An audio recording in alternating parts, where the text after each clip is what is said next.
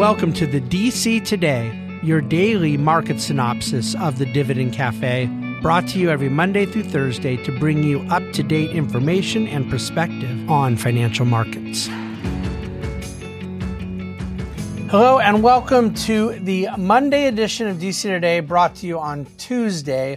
Doing our Monday format, uh, but here on Tuesday, the 5th, because of the Labor Day holiday yesterday. I hope you all had a nice holiday weekend.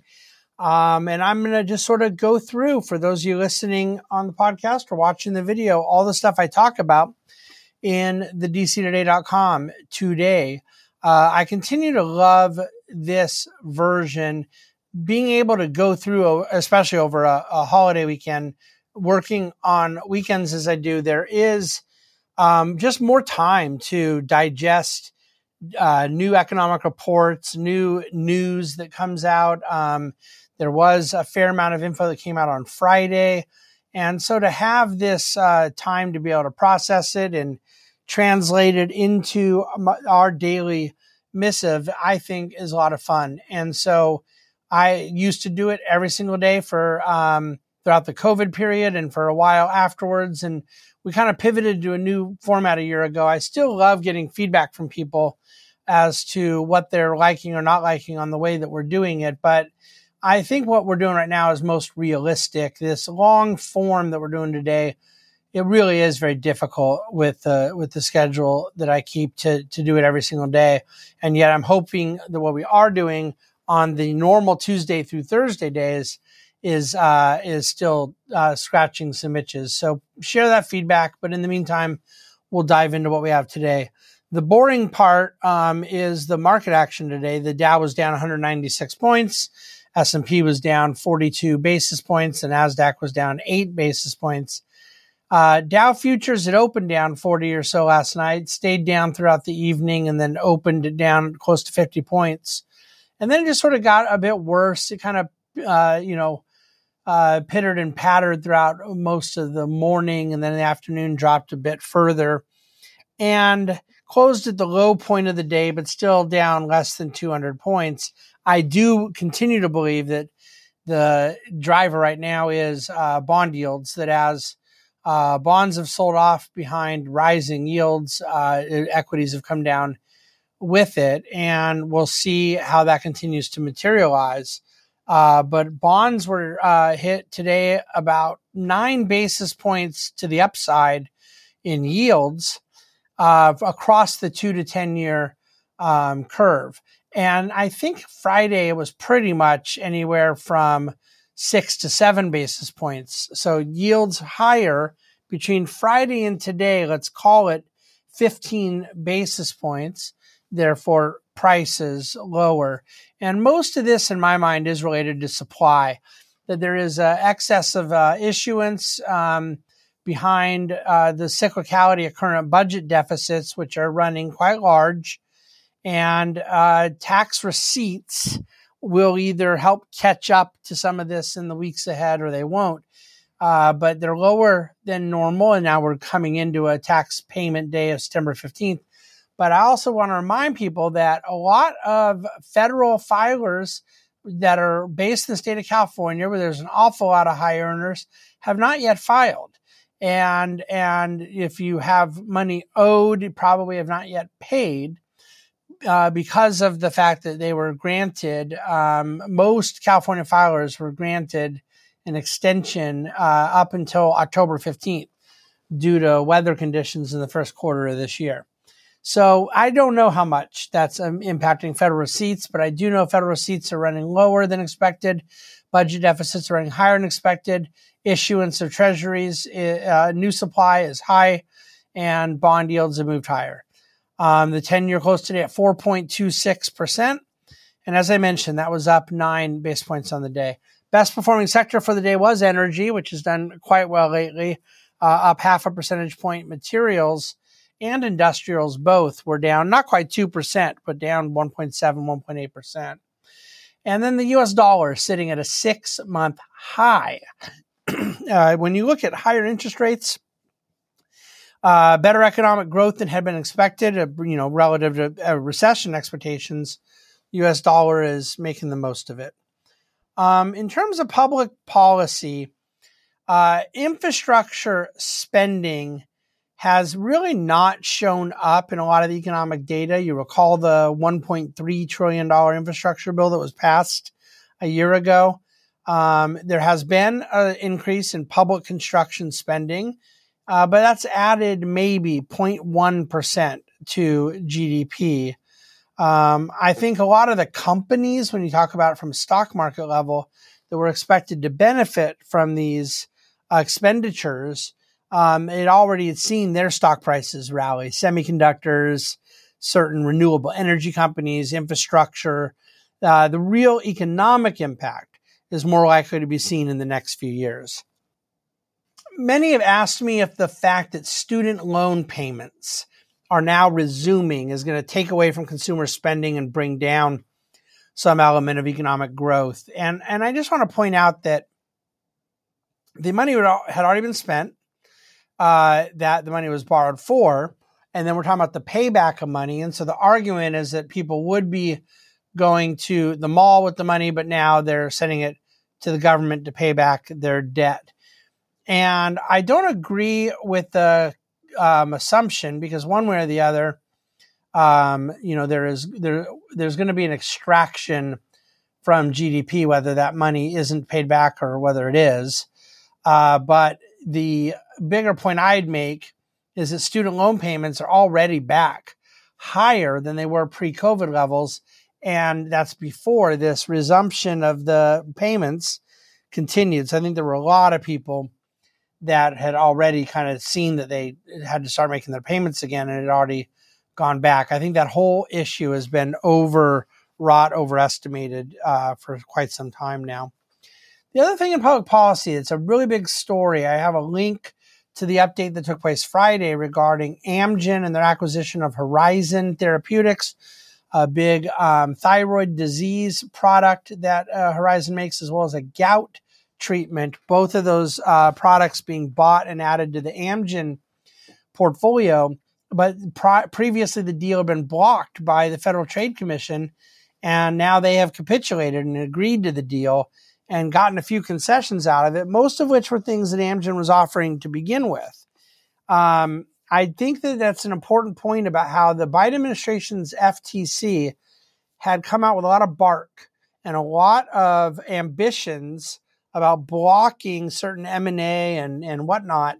And yet that bite has not been anywhere near what the bark has. Um, and, and a lot of failed cases, including some going to court. So it's a big deal on the public policy side, not in this case of something impacting markets, but something not impacting markets the way we would have expected because of their, um, well, frankly, their their low uh, hit rate in in legal challenges. So on Friday, the unemployment rate came out to switch to some economic news 3.8%. Now that was up from 3.5, but there were 187,000 new jobs created, a little more than the 170 that were expected.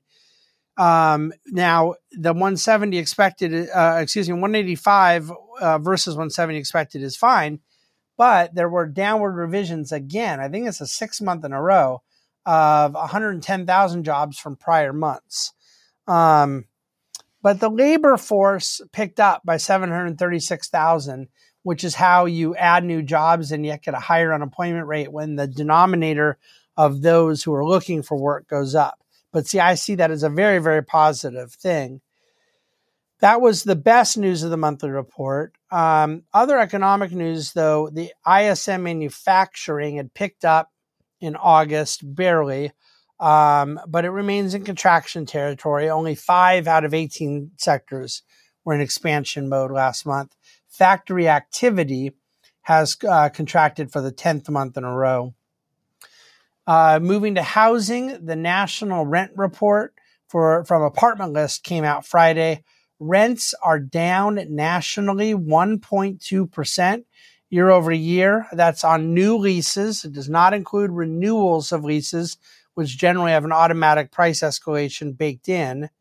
Um, vacancies are up for the 22nd month in a row. Now, nationally, are running at 6.4%. Um, moving to the Fed, $862 billion has left the banking sector since the Fed uh, began tightening. That is money that was in deposits has left the banking, and then 896 billion has gone into money market funds. So I I don't know how anyone could deny um, this as not coincidental. Who could look at this as coincidental? It um, is is clearly quite correlated. And the, the initial thesis in the aftermath of Silicon Valley was that fears about bank solvencies, where where insolvencies would pull cause people to pull money out, but uh, or looking for FDIC coverage, things like that. But it really looks like it's just been a yield play. Um, by the way, the Chinese uh, Fed, the People's Bank of China, has lowered their FX reserve requirement from 6% to 4% to allow banks to hold more Chinese yuan. Uh, the dollar had dropped relative to yuan last week each day. Um, and so China is still trying to navigate through that, that mess. Uh, we're now sitting at 93% implied odds in the uh, futures market that there will be no change in rates at the Fed meeting this September. We're up to 63% odds of no change in November. Uh, for what it's worth, the Federal Reserve of Australia, called the Reserve Bank of Australia, left their interest rates overchanged, uh, unchanged, excuse me. Um, so yeah, oil closing all the way up near $87. Uh, midstream energy had rallied 2% last week with commodity prices firming up, earnings season having gone very well, and a lot more M&A uh, surfacing in, in a lot of midstream. Um, I love this line from Hinds Howard, who's an analyst I read every week that covers the midstream energy sector. He said, the midstream sector is leaner across the board, leaner. At the individual company level, there's less debt and less capex. At the sector level, there's fewer stocks. And at the investor level, there's fewer investors who care. Uh, I pretty much sums the whole thing up there. Um, 96% of stocks in the energy sector, by the way, are above their 50 day and 200 day moving average. So I'm going to go ahead and leave it there. We have two questions in the Ask David, and we have a um, brief against doomsdayism, both of which are worth checking out in the written thedctoday.com. Uh, tomorrow morning, clients will receive their weekly portfolio report. And we got a lot of fun things in store for you throughout the week. We're going to keep pressing on, doing what we do. But in the meantime, reach out to us, questions at thebahnsengroup.com if there's anything else we can answer for you. Thank you for listening. Thank you for watching. Thank you for reading the DC Today.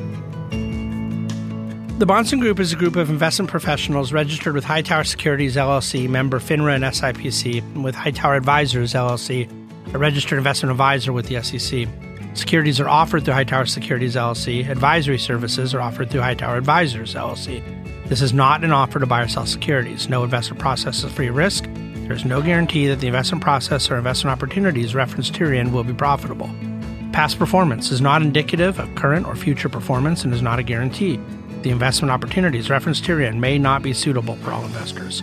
All data and information referenced herein are from sources believed to be reliable any opinions, news, research, analyses, prices, or other information contained in this research is provided as general market commentary and does not constitute investment advice. The Bahnsen Group and Hightower shall not in any way be liable for claims and make no expressed or implied representations or warranties as to the accuracy or completeness of the data and other information, or for statements or errors contained in or omissions from the obtained data and information referenced herein. The data and information are provided as of the date referenced. Such data and information are subject to change without notice. This document was created for informational purposes only. The opinions expressed are solely those of the Bahnsen Group and do not represent those of Hightower Advisors LLC or any of its affiliates. Hightower Advisors do not provide tax or legal advice. This material was not intended or written to be used or presented to any entity as tax advice or tax information. Tax laws vary based on the client's individual circumstances and can change at any time without notice. Clients are urged to consult their tax or legal advisor for any related questions.